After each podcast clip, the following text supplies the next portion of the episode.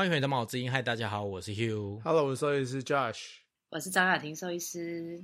在异国杀时间这个系列，我们邀请到了张雅婷兽医师来跟我们一起合作一个特宠宇宙的懒人包。那有鉴于特殊宠物的资讯相对的少，这个单元主要是以特殊宠物的饲养与喂教为主，希望有饲养特宠或者是有兴趣饲养特宠的主人，能从我们的对谈之间学到更多知识。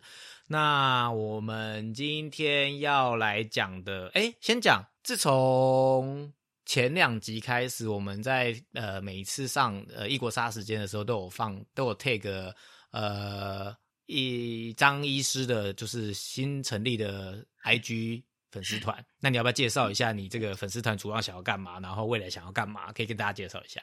哦，谢谢。在新的 IG 就是会跟大家分享我现在在临床上碰到，或者是我过去啦，在临床上碰上的一些很有趣的 case，这样子。然后，所以就是以我自己临床的经验谈，然后工作的内容为主，这样子。然后未来哦，未来是希望可以有一些到府服务的机会，这样，因为我希望可以深入到动物的家里面，看看他们的饲养环境。然后还有他们吃的东西呀、环境规划啊等等之类的，然后更了解动物怎么被照顾的，然后可以更可以更明确的跟主人说明，那他们可以怎么样子改善他们的饲养环境，这样子。现在有坊间有这样子的特殊宠物的兽医师做到府服务吗？好像没有听说诶、狗猫好像比较多。有狗猫应该是听说蛮多的，所以对，如果你成立筹备的快的话，有可能是首位到府服务的特殊宠物兽医师吗？希望是吧，我觉得这很重要，告诉别人了。所以现在有其他特殊手术想要做，就可以抢先你一步，就夺下那个第一的那个。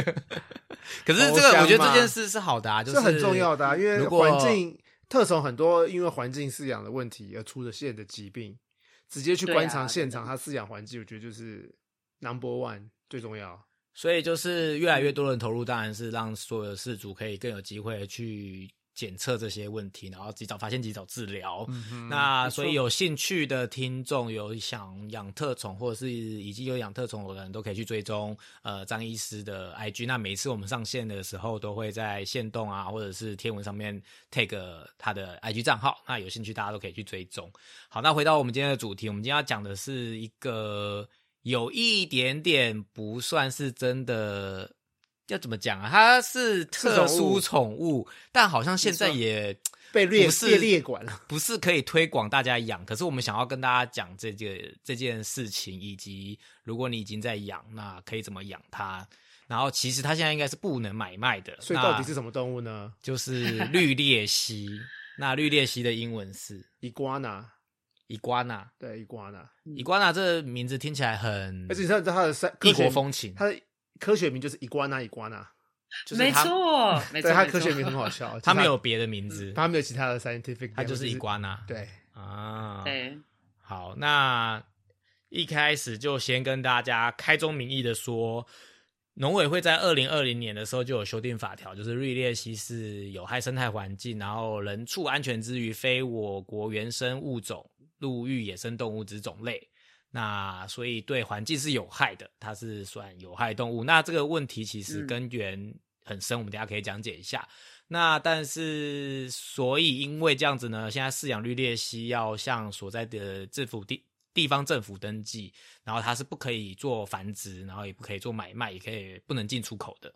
那如果没有登记会怎么样？没有被我知道没有被没有登记的话，然后被查到的话，可以以野生动物保育法罚新台币一万元以上五元五万元以下的罚款。好，这是要讲在前面的，就是我们还是要把这些、呃、该说的该该给大家的知识要先补充给大家，然后才去讲有关就是绿鬣蜥怎么饲养这件事。对，那到底为什么绿鬣蜥会是在台湾是很大的问题嘞？台湾主要碰到的是美洲绿鬣蜥，那因为它长得很像库斯拉，所以很多人爱。然后它小时候有小小只的，很可爱。然后，但是它长大会长得很大只，会一到两公尺大，所以很大只。然后长大变不可爱，而且太大只就有可能会被弃养。而且它繁殖很快，然后在台湾是没有天敌的，而且我们的环境、天气、气候是很适合的，嗯所以它们可以快速的繁殖复制。对，而且在中南部是个还蛮大的问题，就是台中以南都还蛮多绿鬣蜥的，然后他们会破坏植被啊，然后跟原生物种竞争，然后会影响一些原生的生态。总而言之，就是因为它没有天敌，然后繁殖太快，导致现在中南部太多，然后就会影响到原生的物种跟生态。这通常都是外来物种造成问题的主要原因，就是影响到原本的生态。对，那其实如为什么会造成这样现象，可能已经不可考了。但我有搜寻了一下，就是呃上下游新闻有就是针对这个议题有讨论过。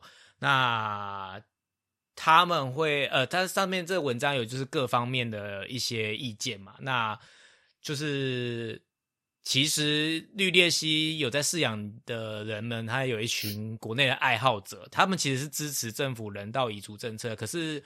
呃，有时候可能就是矫枉过正，因为现在是有些时候是靠民间在猎杀，然后就会有人他呃猎杀来吃啊或什么的，然后有点训那个没有尊重生命的感觉啦。所以就是如果可以的话，他们也期待政府去建立领养制度，然后让这些过多的在户外的绿鬣蜥也可以被领养。然后其实舆论常常会将绿鬣蜥的危害矛头指向饲主弃养。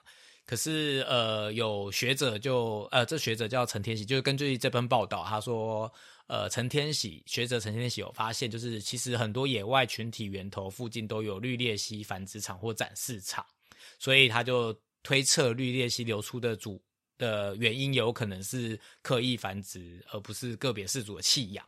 那所以。就是有各种的说法，就是都说，就是其实绿鬣蜥不应该被妖魔化，那也不应该被任意猎杀。但现在造成的问题是，必须要政府来主导来解决。那如何人道解决，或者建立认养制度，这都是可以再待讨论的。总而言之，我觉得我们因为报道，呃，我们现在做这个专题也算是报道绿鬣蜥，所以我们应该要跟大家讲一下这些背景故事，让大家知道它现在的状态是什么。然后。呃，如果你有想对它有兴趣的话，应该是要找认养的机制，因为你其实理论上现在应该是买不到啦，所以就是给大家参考一下。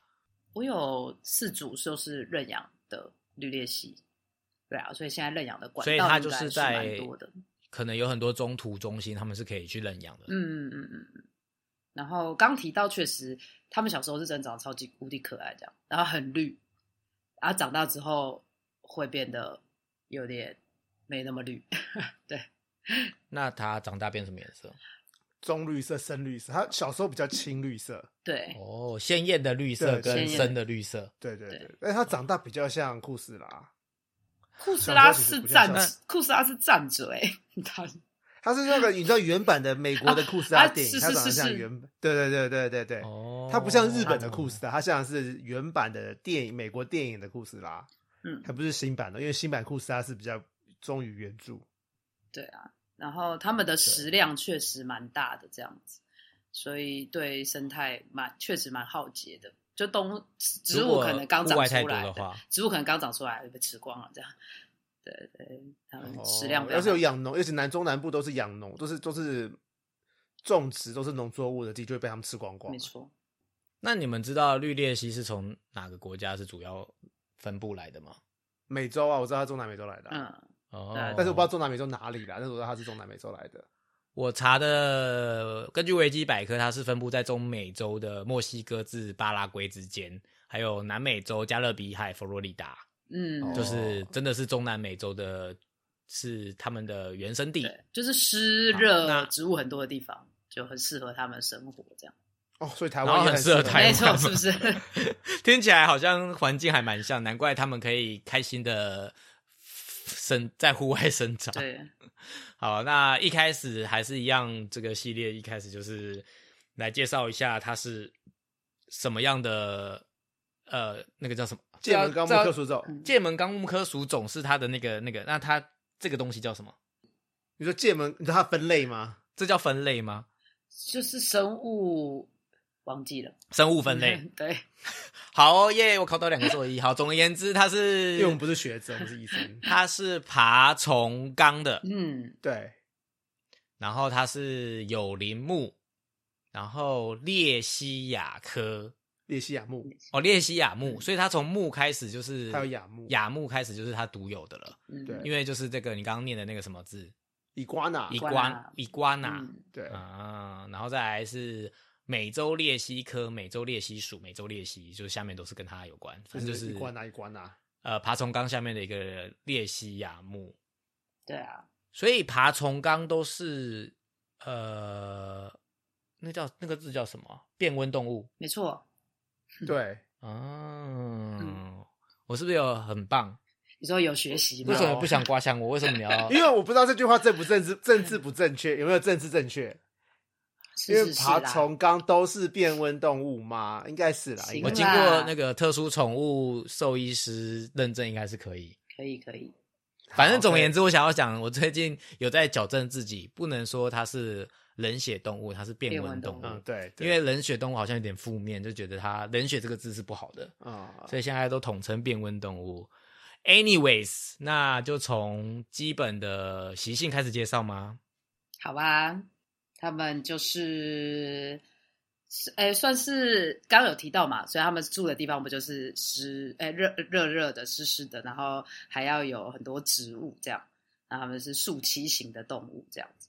他们尾巴很长哎、所以然后又是绿色的，所以很适合在森林当中就是藏匿自己这样子。所以他们主要就是生活在树上，然后很擅长爬行，爬行速度非常快。嗯，然后跳跃力也蛮强的哦，就你很难想象一个一两公尺的蜥蜴，然后它可以从一棵树，然后跳到另外一棵树这样子，嗯哦，好厉害哦，对然后再来会游泳能力也蛮好的。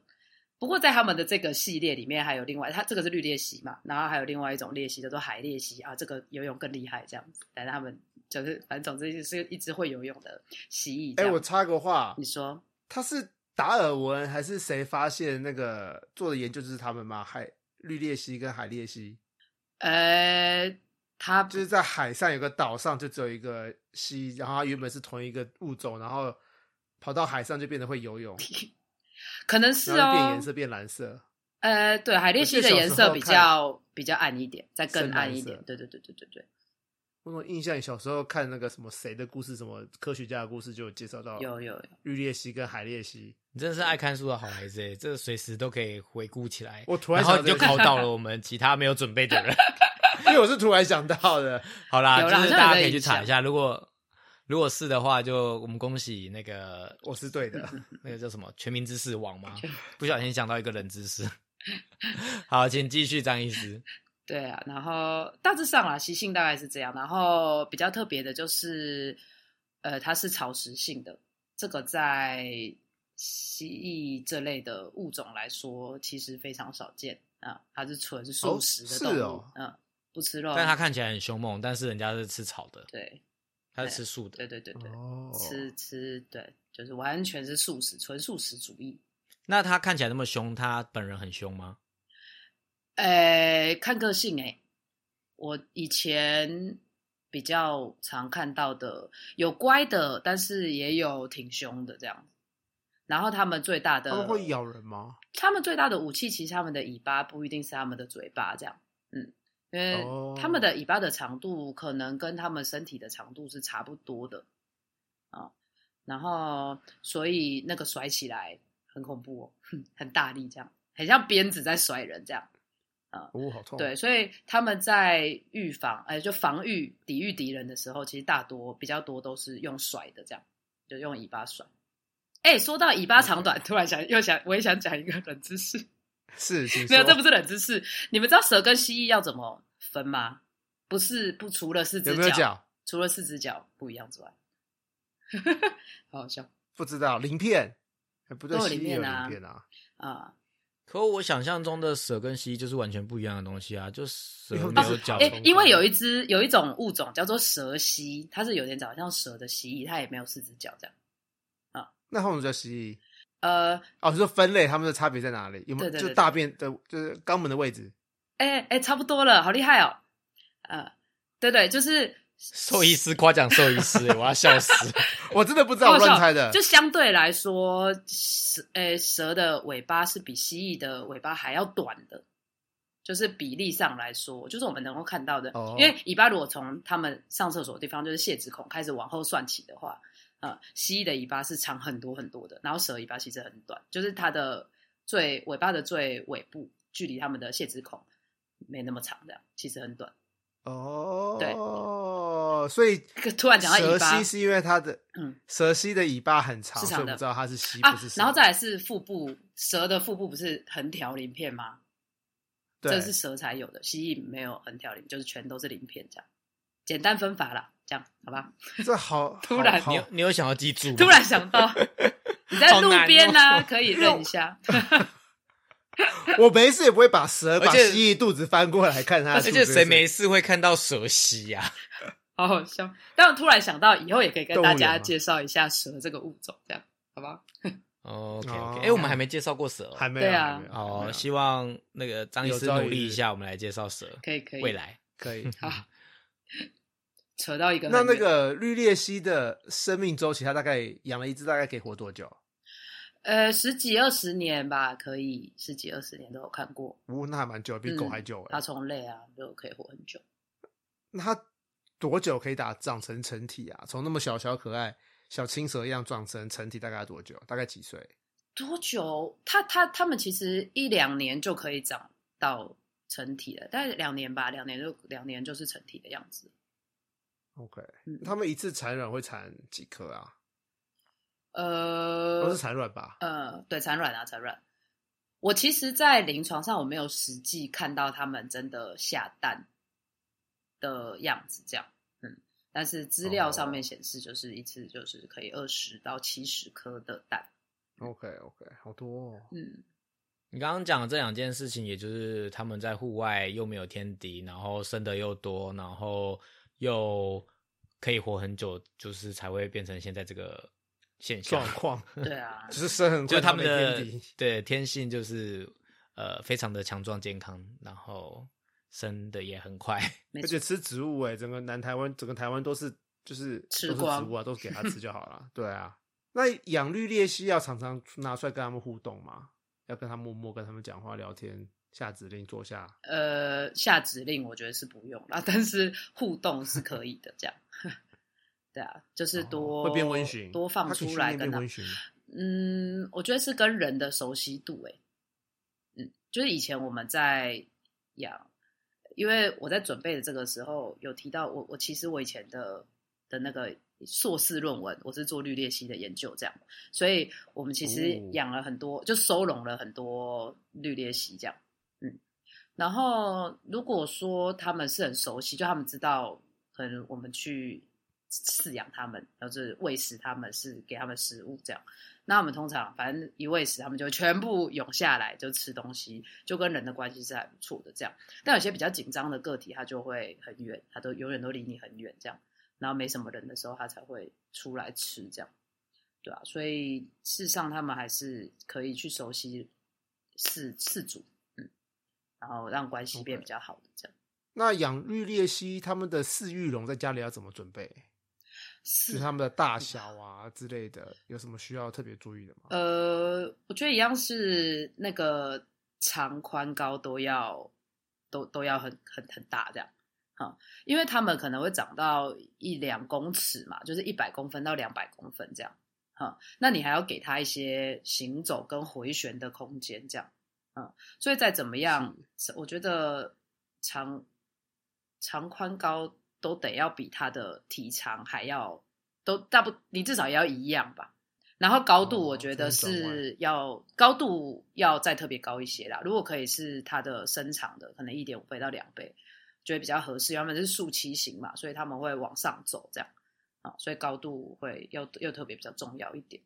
所以你家里就会放了一个非常巨大的一个笼子在养它，哎，对啊，所以家里很小，其实不适合放它。超级不适合的。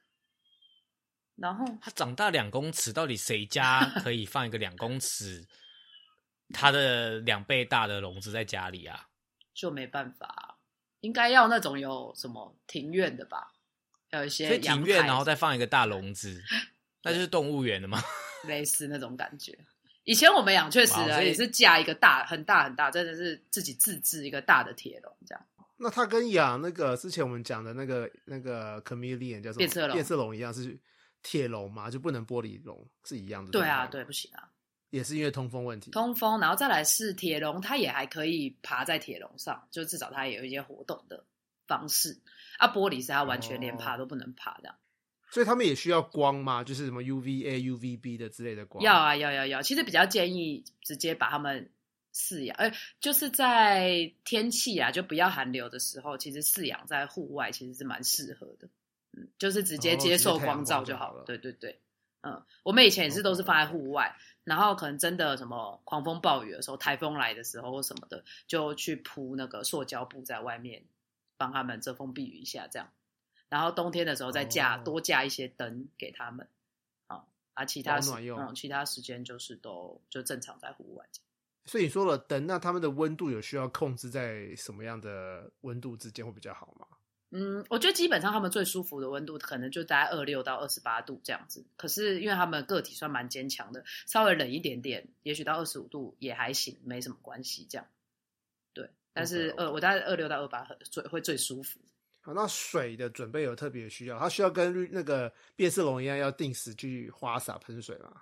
哎，不用，他们给水盆就好，你就给他一个大大的水盆，哦，很像猫砂盆那样子，就很大一个盆子放在里面，跟它的食物水就放在一起，其实就可以了。那他们口渴下去喝喝水，或者是他们开心的时候会下去泡水，这样就就的泡水对啊，供他们使用，这样对他们会泡进去，浸在里面这样好子。笑哦，会洗澡、看起来不要洗澡哎、他们就是泡在里面而已。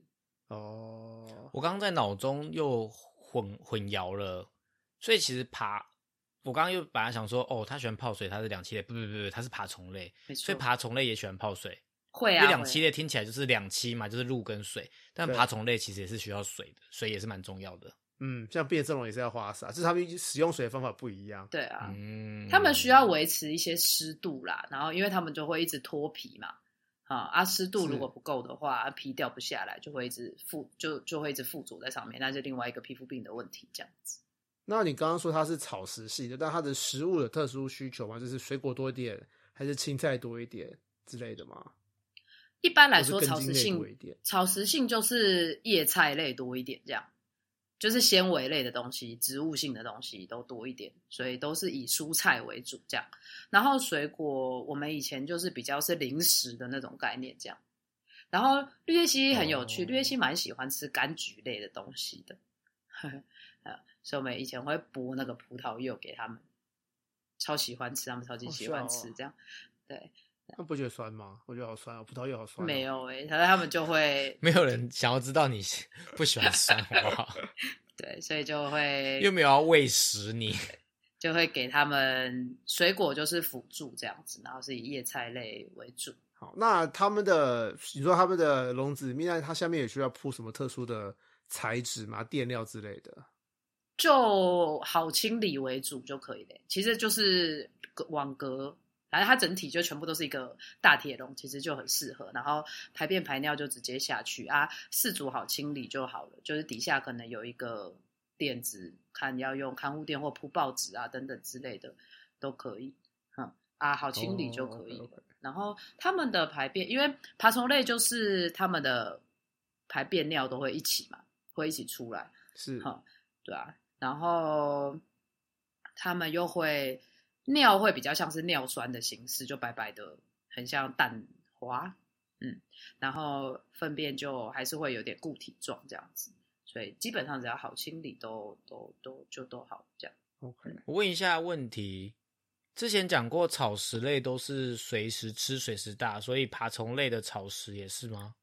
呃，比较不像鼠兔那样子，嗯，他们就是哦可能就爬虫类都比较像暴吃一波这样，然后，然后，然后就可能会去休息啊，或什么做他们自己的事，然后就想排便的时候就排便，但不会说什么边吃边大边吃边大，不是那种类型这样。嗯我都没想到这个问题，问题真好哎，我都没有想到这个，因为哺乳类的草食动物就是要一直吃一直大，一直吃一直大，一直吃一直大，但是爬虫类就不用。就不用，因为像蛇，它就是三三天五天吃一餐，然后就休息消化，然后就大一次便，对对对就这样。可是因为爬虫类很少，对他张医师刚刚讲没错，很是爬虫类很少听到草食的，嗯，他所以我就好，奇草食是不是也需要随时打？他们也是啊，因为他们很厉害哎，还有很会问问题，很会问问题，因为他们的不管怎么样，他们的代谢消化系统还是跟温度比较有关啊，就是不是不是像草食动物，它是用食物来带动蠕动这样啊、他们还是跟温度比较有关这样，所以他们吃东西，然后消化哦消化消化，然后然后排出，然后可以再吃下一餐这样。哎，你刚刚有讲到说，像蛇他们是很久才吃一次，那像绿鬣蜥它是需要三餐定时，还是它也是很久才需要吃一次？我们以前就是一天一次诶、一天喂一次，所以他们也是可以比较久一次的意思。嗯对对对，就不是不是照三餐喂这样。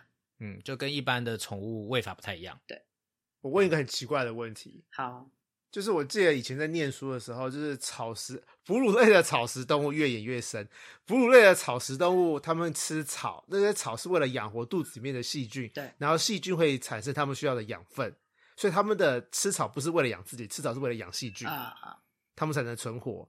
那绿鬣蜥吃草也是同样概念吗？还是它们可以从草里面获得营养，然后就可以活下去？没，我觉得跟跟哺乳类不一样诶、他们就是这个食哦性这样，就是吃这个东西。哦，好，有点太深奥了，我觉得 你可以去问你的生物学教授，对，你不要再逼张医师。好。好，那再来。呃，环境丰富化有需要帮他们做什么特别准备吗？在笼子里或是在互动上？就是树枝啊，其实只要有树干，它不像变色龙还需要叶子，就是他们嗯只要有树干就可以了。就是树干，他们可以爬上去哦休息，攀爬哎，其实就可以了。这样，其他就嗯不用，就是树干。那健康嘞？以健康上面，他们怎么判断一只绿鬣蜥健不健康？我觉得大体来说，爬虫类的判断方式都蛮类似的，就是说，哎，它到底有没有好好吃东西？然后正常来说，就是我们就知道一只变色龙，它应该要爬在上面，不应该沉的，都不应该都掉在笼底嘛。那一只绿鬣蜥也是，是就正常来说，它应该是活力是好的，然后四肢在地上，它不应该是趴着，它应该会站得很挺这样啊、然后它应该就要去树上栖息。不会永远都就你每次去看它，它都在笼底，那就超级无敌奇怪这样。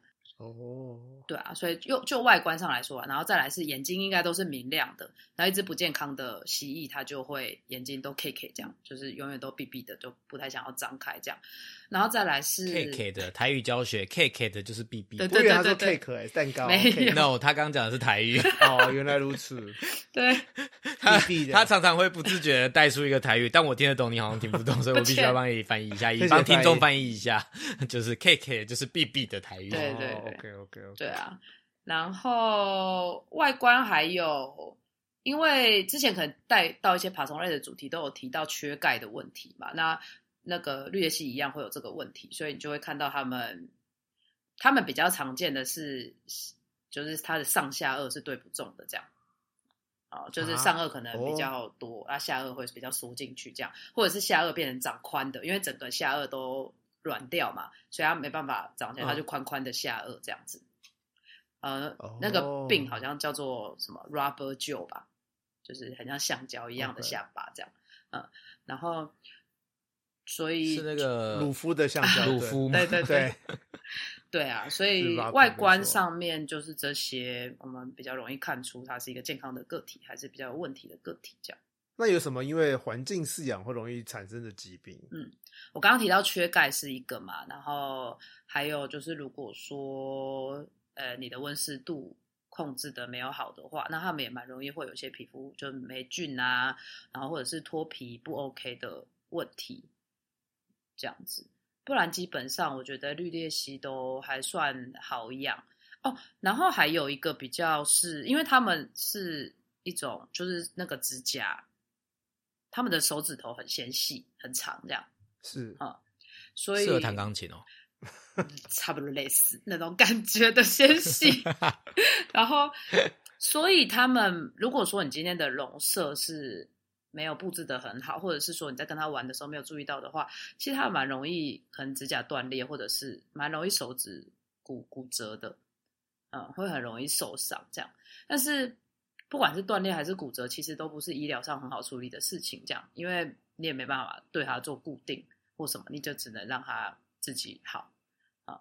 所以在饲养上，如果说哎你的笼舍会很容易让它卡到啊或什么的，那它就蛮容易会就是肢端会会会受伤的。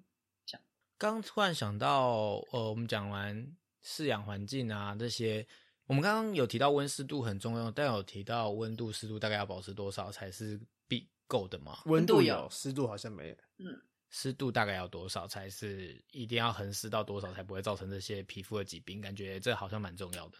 但台湾的湿度大概都都就还蛮 OK 的啦，因为他们湿度大概就是六七十帕吧。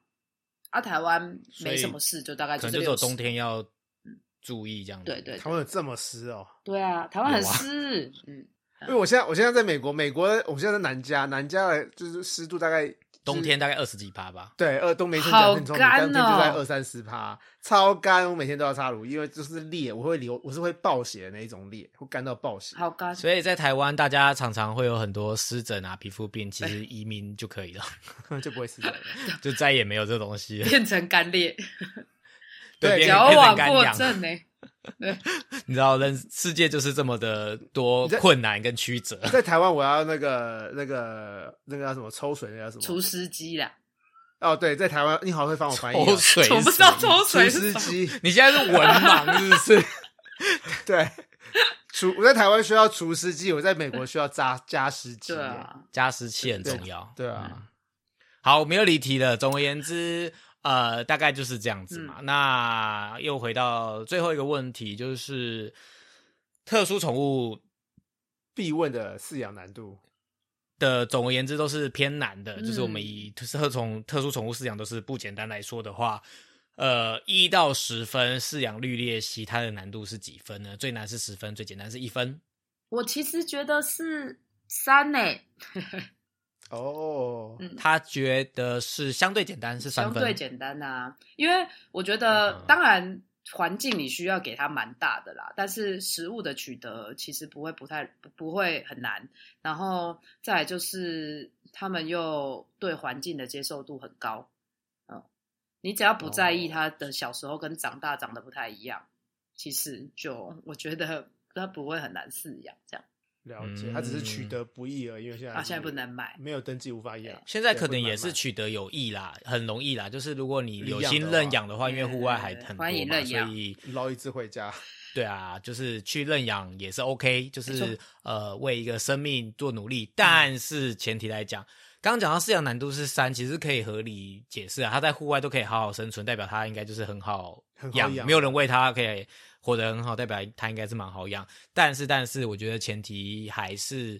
呃，老话一句，你今天要饲养任何宠物，都要先衡量自己的能力。虽然它是很好养的生物，但不代表你有能力养它，因为刚刚我们讲到的这些东西，你必须要具备，就是你要有一个很户外很大的地方，然后可以放它很大的笼子，然后还要恒温恒湿。所以户外要恒温恒湿，好像就已经有点困难了。所以冬天要怎么办？所以这些都是你要思考的问题，就是。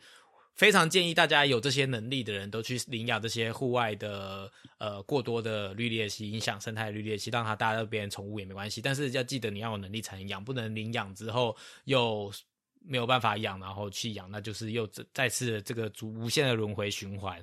然后他们也是很可怜，就是被养了之后或就是又被弃养，然后又变成要被猎杀，所以就是会无限轮回啦。所以呃，总而言之，衡量自己的能力，如果你可以去呃可以照顾它的话，那当然去认养这些户外的太多的是没有问题的。但是其实现在是买不到的，那再次跟大家说一下。那其实像公司它也有做过这个特辑，我相信现在大家应该很常。就是即使我没有涉略，我也有常常看到这样的新闻，就是很多现在有绿鬣蜥猎人这件事，所以其实大家应该都耳多少有耳闻啦。那其实公司有做过这个特辑，在讨论绿鬣蜥，如果大家有兴趣，也可以上去 YouTube 看，就是这个这集内容叫做“外来种入侵绿鬣蜥事件簿”。那他就是讲外来生态北科，嗯就是他因为外来种入侵导致生态的危机，所以仅此为戒。如果还没有养想要养的人，然后你也可以先去看看你可不可以做到，不然你就会造成这个生态危机。那希望这集对大家有帮助，不管是你想认识绿绿鬣蜥，然后知道它是我们帮大家收集资料科普后，就是为什么会变这样，或者是你正在养，然后想要更知道这些 detail。但我相信在养的人应该。多少都有一些 经验，但是他们都去登记了，我相信他们是有 有有有有有经验的。希望对大家还是有帮助。那喜欢我们的节目，记得订阅。那如果有任何问题，也欢迎到我们的粉丝专业及 IG 搜寻毛之音，在你收听的平台留下评价及留言。然后呃，张医师的 IG 也可以继续订阅，然后按赞啊分享，欢迎大家就是追踪他。那我们就下次再见喽，拜拜，拜拜。